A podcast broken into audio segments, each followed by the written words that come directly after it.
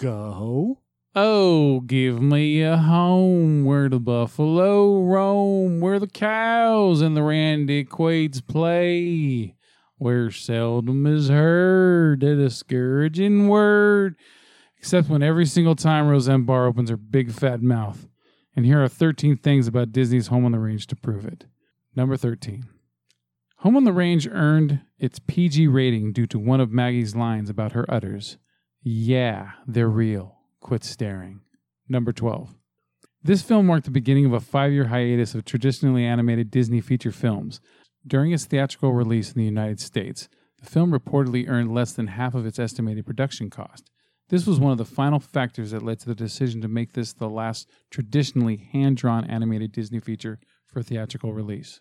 In early 2006, at the urging of professionals both in and out of Disney, plans were being considered for resuming traditionally animated features for theatrical release, starting with The Princess and the Frog. Number 11. Writers Will Finn and John Sanford originally pitched the film as an animated feature film based on the myth of the Pied Piper. Maggie the Cow was originally written as a deaf girl. Michael Eisner immediately hated the idea because he thought no parent would take their children to see a movie where children are murdered. So Finn and Sanford wrote this movie, which contains elements from the Pied Piper myth. Number 10. This is the final feature film to use the Disney CAPS computer animation production system pipeline. The system, more than a simple software application, it encompassed a complex Unix-based network of workstations and servers handling the creation, editing, storage, and workflow of multiple animated sequences. Was dismantled when the animation unit was shuttered. Number 9. Goofy Holler. When Junior falls down the elevator shaft. Uh-huh. Number 8. The working title of this film was Sweating Bullets, and the early plot idea was about a calf named Bullets who saved his herd from a band of ghost cattle rustlers called the Willies. Number 7. Alameda Slim is named after Wilf Carter, also known as Montana Slim. Carter was known as a country singer and yodeler. Yodel hee hoo. Mm-hmm. Number 6. When Buck says Stallion of the Sim moron, he made a poke at the DreamWorks animation movie Spirit, Stallion of the Cimarron. Number 5.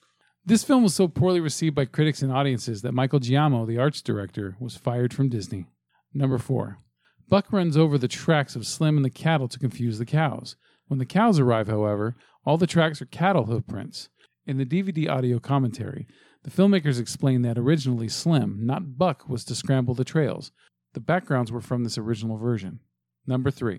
Released in 2004, Home on the Range had actually finished production before 2003's Brother Bear. Number 2.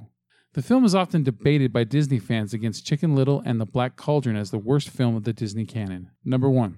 Following the September 11th attacks, following the September 11th attacks, Alan Menken composed the song "Will the Sun Ever Shine Again" in reaction, which was performed by Bonnie Raitt. And those are the 13 things you didn't know about Walt Disney's Home on the Range. Thank you for listening. No, sincerely, thank you for listening because this this is an awful movie.